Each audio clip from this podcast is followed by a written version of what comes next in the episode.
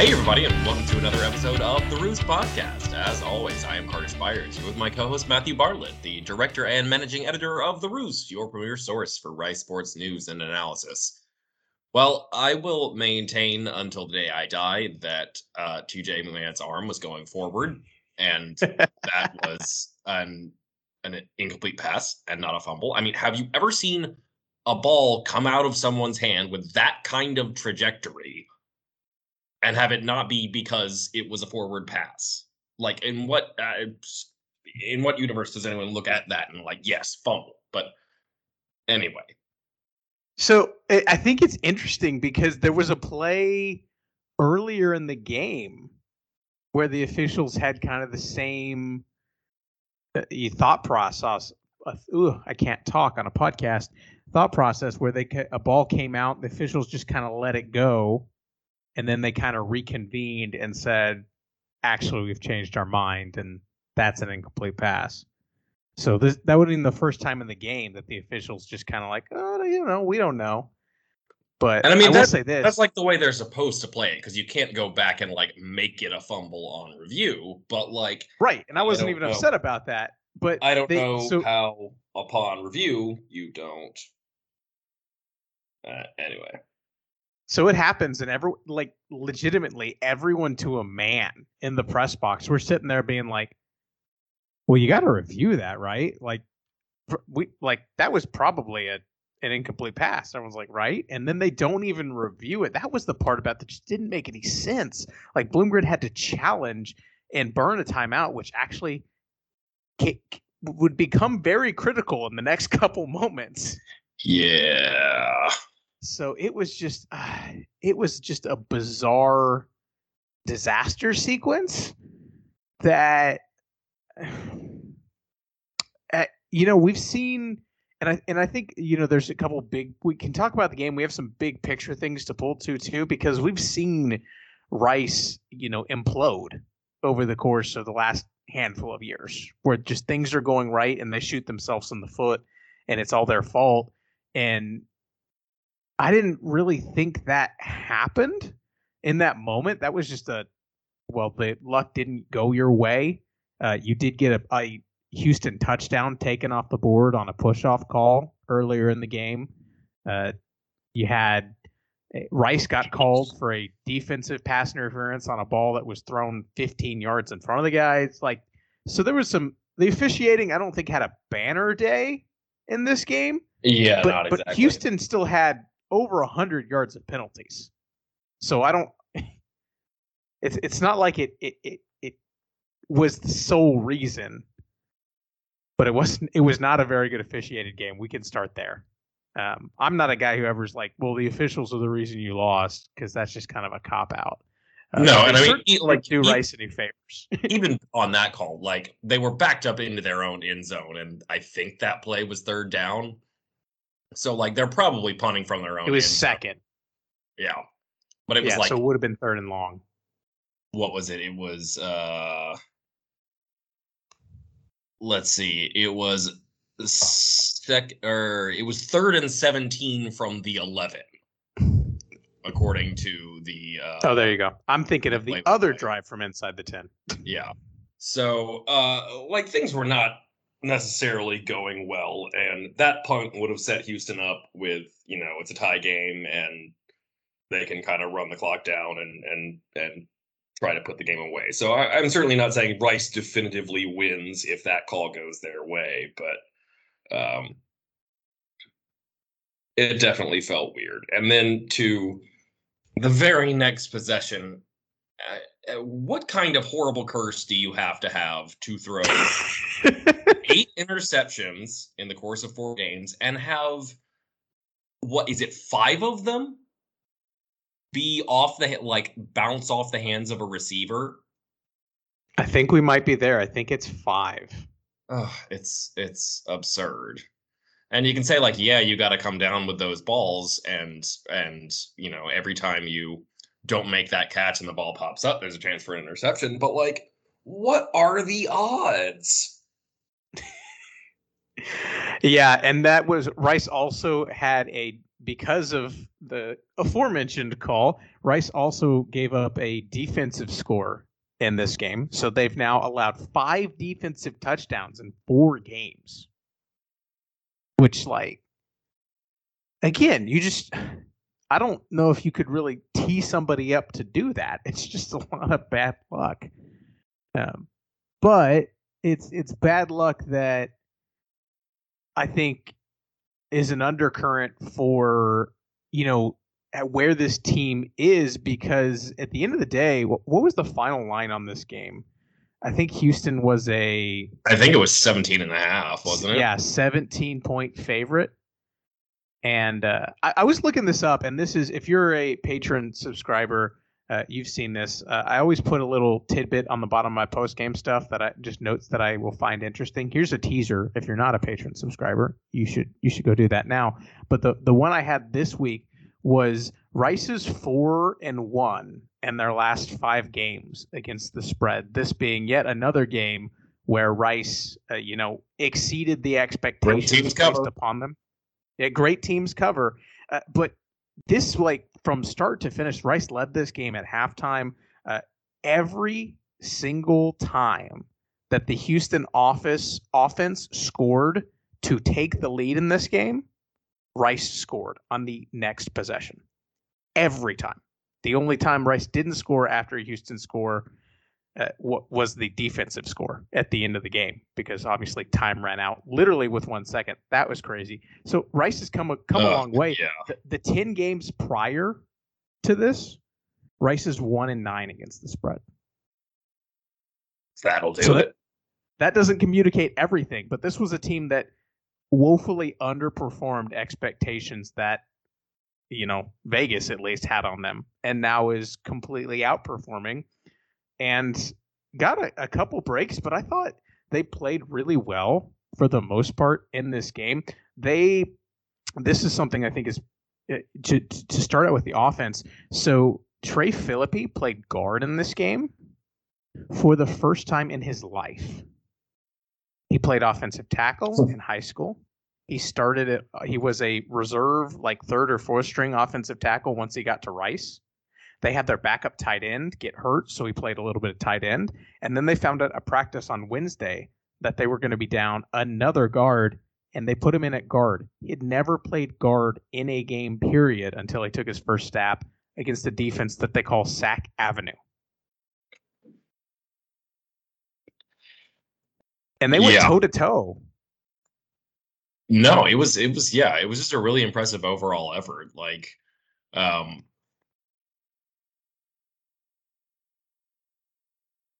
I thought I had somewhere I was going to go immediately after that, but apparently I didn't. um, it it was just like these were two like evenly matched teams that went toe to toe, and the game came down to a kind of fluke, couple of kind of fluky plays at the end, and um, we've seen that sort of thing go against Rice a couple times in the last few seasons. Uh, say quadruple doink, but for them to be in that way against um, an AAC team, a team that I believe next year is going to be in the Big 12. Um, Allegedly.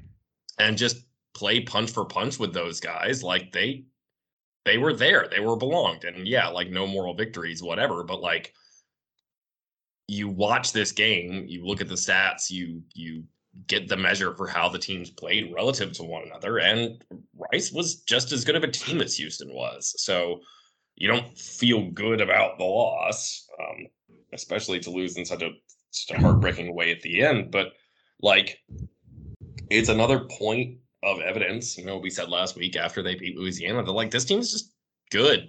It's it's really like there's a consistency of play and a consistency of of just general quality and execution that has not been there in prior years under this uh, under this coaching regime. And it's really refreshing to see. It sucks to lose a game like that but it's good to see rice consistently playing well.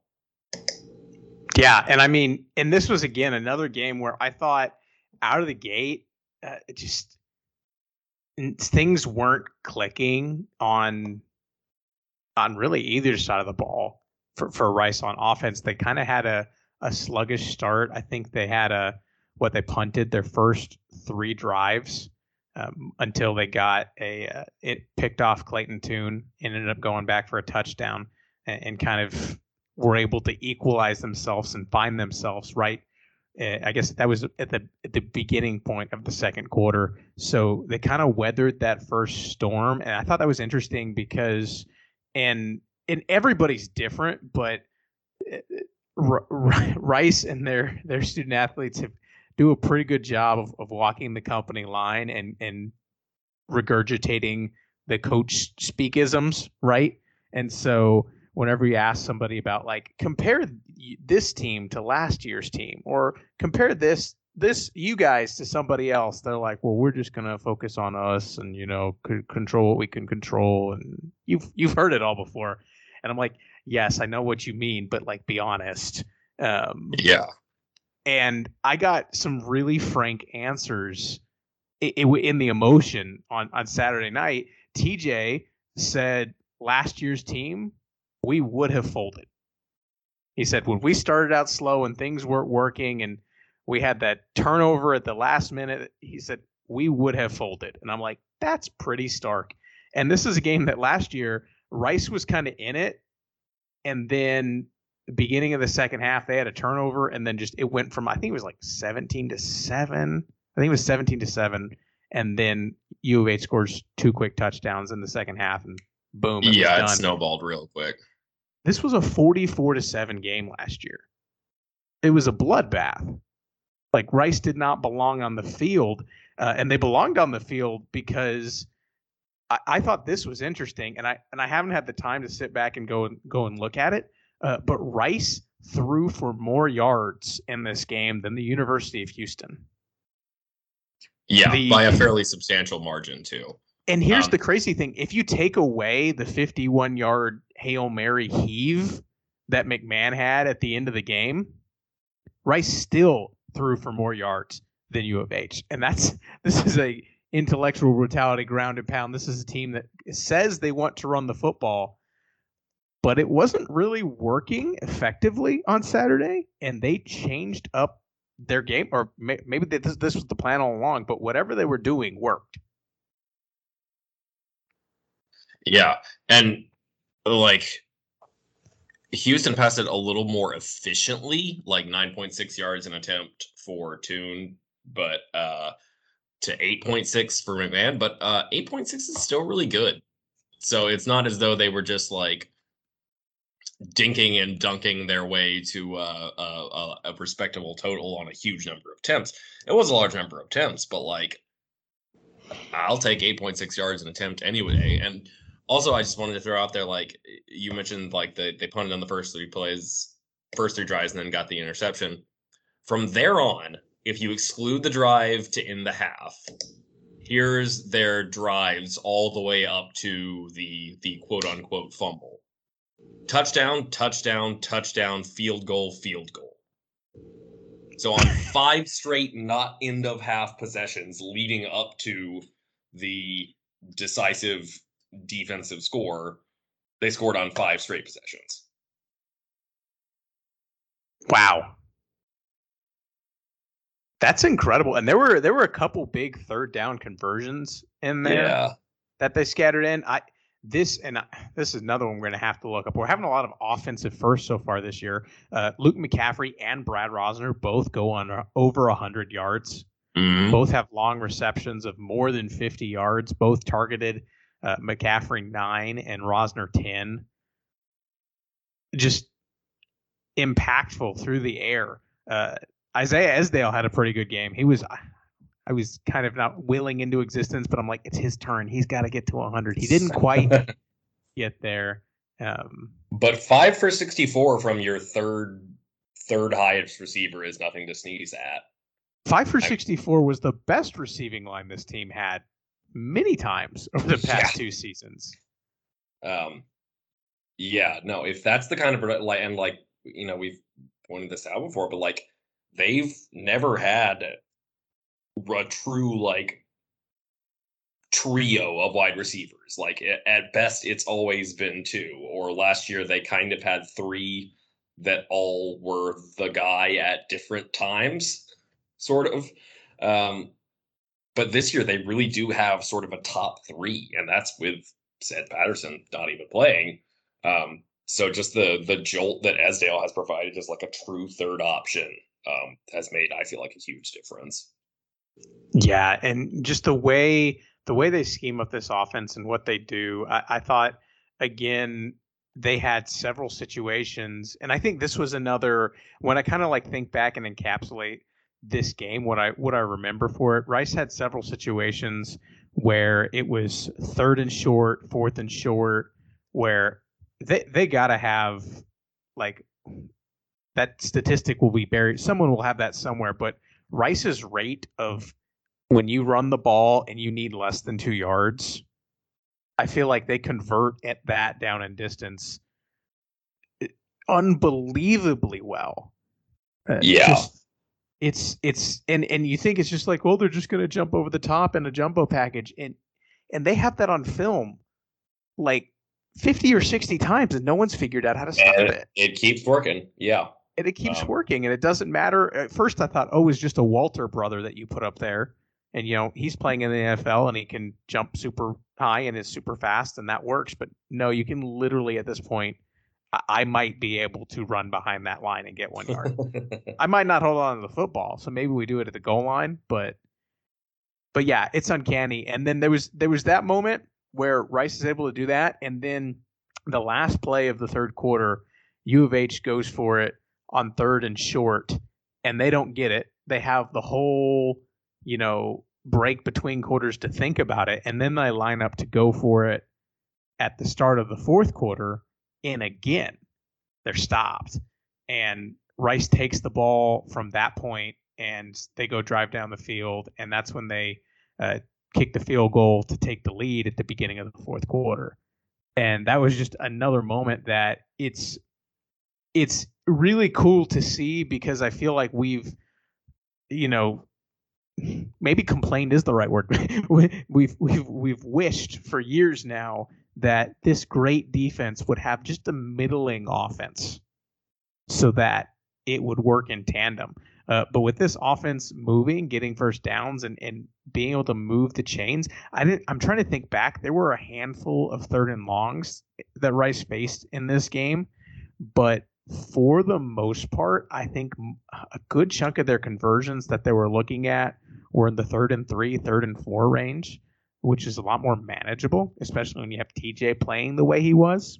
Yep. So I really like that. I, I I don't really have any. I'm trying to think. I, don't really have any major complaints on on offense for sure in this game, especially because they were playing and we actually had John Long went out at the end of this game and they put John Hughes in at guard and so you're already down Isaac Kwiatkowski, uh, you're down Braden Nutter, um, who was not participating in this game because of a coach's decision.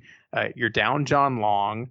So you're, you're we talked all offseason about how they're so deep and yes, now the depth is getting tested. So I guess it's good that it's there. But you're so so thin. And I and I wonder is Houston able to get that pressure? Now Derek Parish, their star defensive lineman, he got hurt in the last I think the last series of the first half. So he didn't play the end of the game, but doesn't matter. They still have a couple guys they can rotate through and are effective. But that's one of the what would have happened if Rice really has a full strength offensive line. Do they do they get the extra second and prevent TJ from getting hit? I don't know, but you know, last year that was the the excuse, right? Like uh, the wrong guys got hurt. This team is too injured. They're trying really hard, but they're on their backup quarterback for goodness sake. And I feel like the same factors are there. Like you're down multiple starters on your offensive line. You're down two wide receivers and Sam uh, Crawford and Ced Ced Patterson that you thought were going to be meaningful pieces. I mean, we, we forget this, but uh, Isaiah Esdale was running as like the four or the five for spring and fall camp. Yeah, I guess he wasn't here in spring, but fall camp he was running as the five, not the three. it's you reach this sort of level of of like baseline competence and ability that you can actually absorb uh injuries and losses like that and you still have this overall level of execution that if a guy's coming in and you know playing slightly worse or moderately worse than the guy he's replacing then it doesn't make the whole team fall apart. Whereas if you're not playing with that the way rice has been the last couple of years then you go from just sort of barely keeping your head above water with everybody intact to completely sunk the moment you lose you know more than a couple of guys. So um it has that kind of cascading effect of not only you know you you reach this level and it makes you a much better team but it also gives you more ability to kind of take those injuries and still and not have it affect your level of play as much yeah and i think they've done a really good job of that and then I think on the other side of the ball, I I, I kind of missed this and everything that was going on. Uh, but Chris Conti finished the game with 11 tackles, which was pretty impressive. I thought for the most part, uh, what did what did Houston run for in this game? 5.6 per carry. Um, they had a couple couple bigger runs, but I felt like you know, outside of Clayton Tune, I'm trying to pull up my. Yeah, Clayton Tune had a couple big ones, but I thought when uh, when Ta'Zhawn Henry needed yards, he couldn't get them. Uh, as far as you know, Houston's top running back, uh, he did have a, a, couple big plays. I think he had a one long a long run of 28 in this game, and there were a couple times where I thought it was interesting because I felt like most of his big runs came where he was stuffed up the middle and Rice had closed in the interior and he was able to kind of bounce out and get outside of the contain and pick up yards. Um, yeah, it was it was a situation where it, it felt like Rice was playing fundamentally sound in run defense.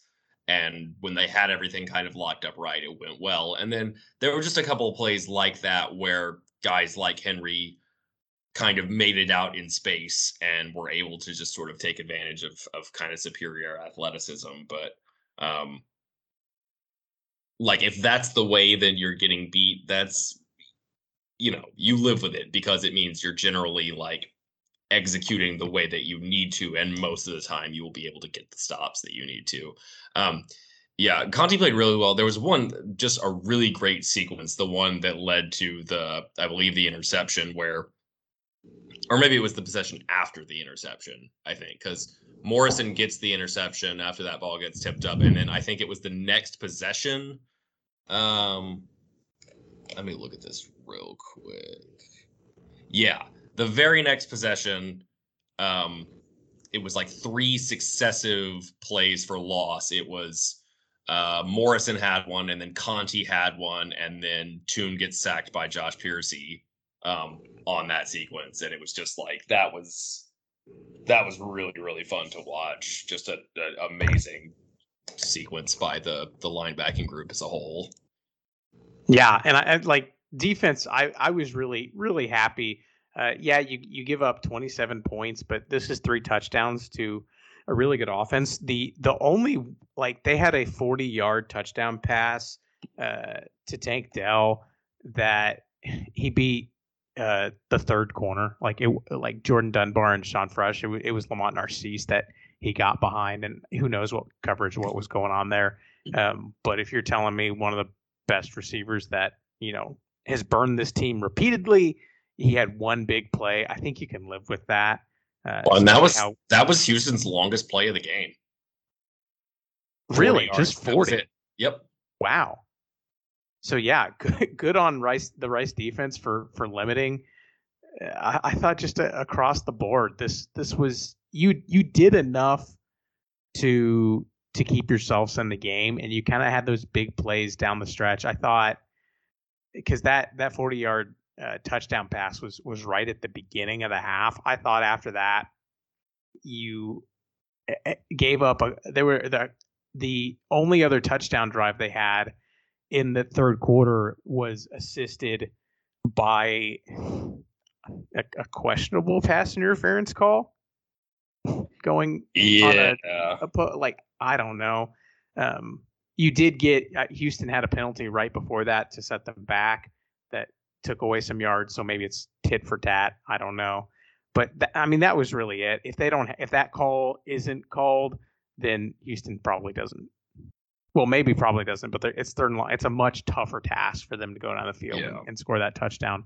So I thought, you know, second half, I thought Rice suited up and played really well. Um, obviously, like to not have to settle for two 40 yard field goals, but hey, Carter, Rice made two 40 yard field goals. So, so that did did in fact happen. I just want to clarify. I saw it with my seemed, own eyes. It seemed like I, I, was fairly certain for a moment that I'd had some kind of internet uh, wormhole event, and that my my stream had slipped into an alternate timeline where Rice was good at kicking field goals. But uh, but that really happened. Yeah, Christian Van Sickle hits a career long 42 yard field goal. I think he had, his long last year was 41, and I think he just had that one. Everything else was like below 35. Uh, so hits a career long 42, then follows it up with a career long 43.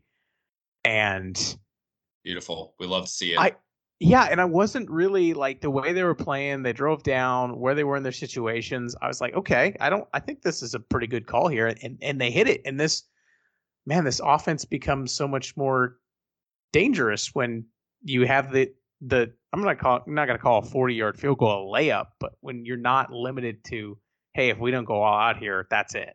Yeah, when uh, it's not an, an all or nothing, like, uh, you know you're you're either scoring the touchdown or you're not getting any points here and you're having to gamble like sometimes being able to take the field goal and just get points is pretty nice yeah so i that shout out kudos to to special teams uh, the the only weird thing and this was something we didn't talk about right off the top houston kicks like a line drive kick that squirts between the legs of Juma Otoviano on the opening kickoff uh, and touches him and goes out of bounds on the two and that could have been disastrous.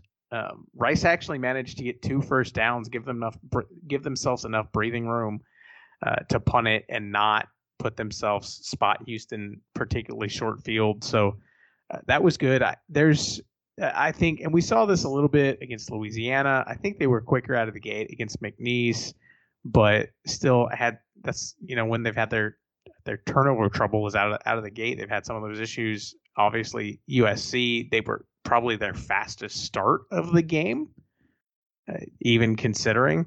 So I think that the early game jitters is something that maybe if I'm if I'm nitpicking, that's the kind of the what do you take from this? What's your kind of your fix before you get into conference play? I think that's if if they can get as locked in as they are in the third and the fourth quarter in the first quarter, uh, this team could be particularly dangerous. Um, I think for the most part, I mean, correct me if I'm wrong, but there weren't too many just like gaffs or like I couldn't, I can't believe how did this happen mistakes. I feel like they they played relatively clean outside of the handful of moments we've talked about. I mean, yeah, no, not many like, penalties. The execution was just solid all around. Yeah, this is a good football team. Yeah, like, which I, I, guess leads us into, um, you know, non-conference play is now done. Rice plays UAB this weekend. How do we feel about the program coming out of this and heading into conference play?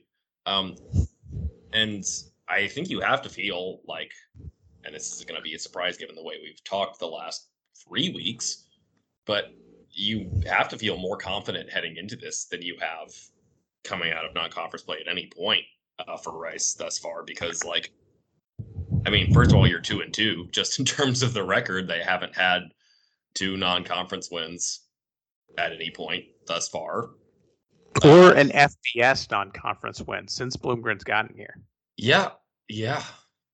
Uh, so that helps. Um, like there were encouraging moments in 2019 like when they really went kind of toe to toe with Baylor for a little bit but uh yeah, you actually have the two wins here. You played extremely well overall in this one.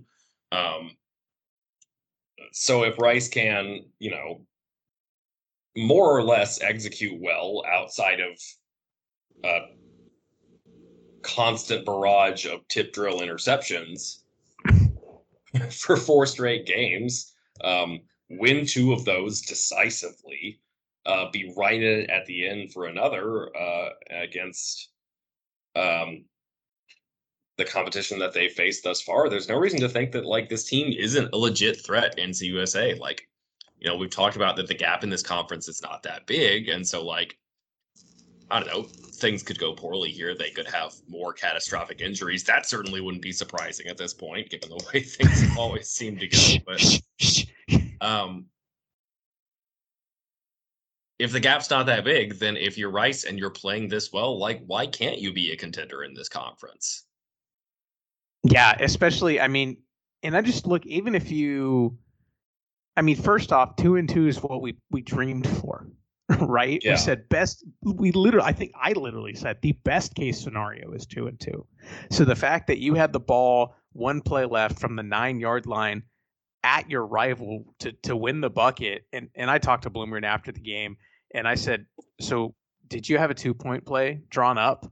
Um, and he didn't explicitly said, "Yeah, yeah, we're going for it," but he was kind of like, "Well, yeah, that's kind of what the book says you should do," which is kind of an interesting phrase. This is I'm going to have to talk to him more about this book that he's going off this year and where it was in years past. Yeah. Um, but he kind of intimated that they were going to go for it, and when you're when you're that close in that game, this I feel like there's all different kinds of two and two, and this might have been like possibly the best case two and two and then you look at Rice's scoring defense, uh, 32.8 points per game. That ranks sixth in Conference USA.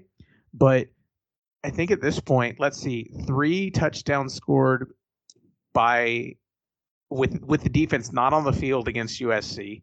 One defense scored or one defensive touchdown against Louisiana and one against Houston. So you spotted 35 points across four games. So you can take a touchdown off that number by points allowed by Rice's defense.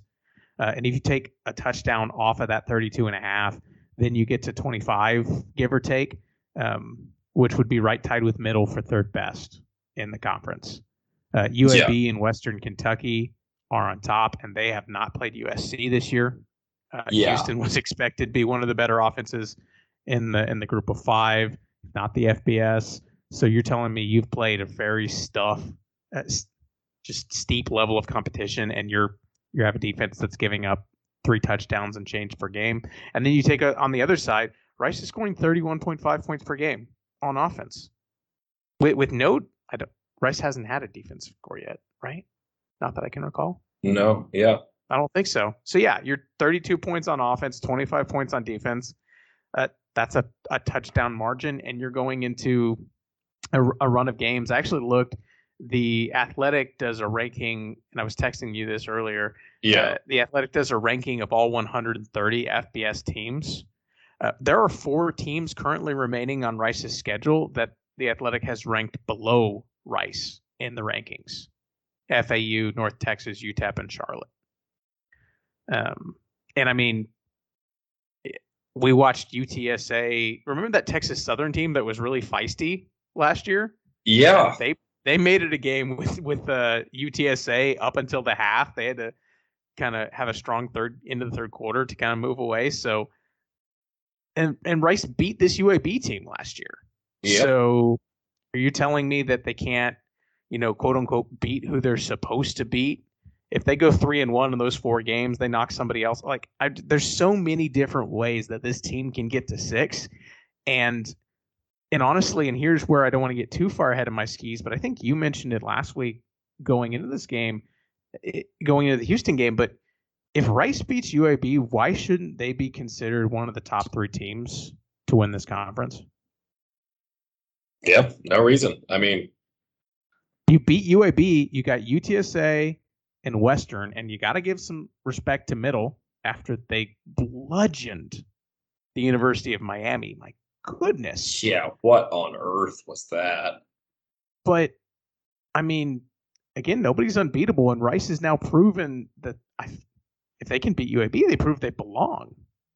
So why not get crazy? If they don't, I don't think this is a game they have to have. But you know, I think this is exactly where we wanted this team to be with a fun offense, a really good defense. They can kick field goals. Uh, what if they not? What if they not? Like we made. They're clearing bars both low, high, and cross, and they can cover. Like, what more must this team do?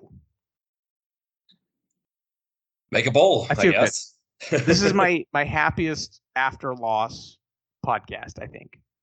Yeah, uh, yeah, just because of how you feel about the quality of the team at this point. Um, so you know, we'll see where things go from here in conference play. Uh, hopefully, we're all uh, back talking about a victory next week. We will definitely be back, hopefully, talking about a victory. Uh, but we'll see y'all then. And Rice fight. This show was edited and produced by Carter Spires. It features music from Joseph McDade.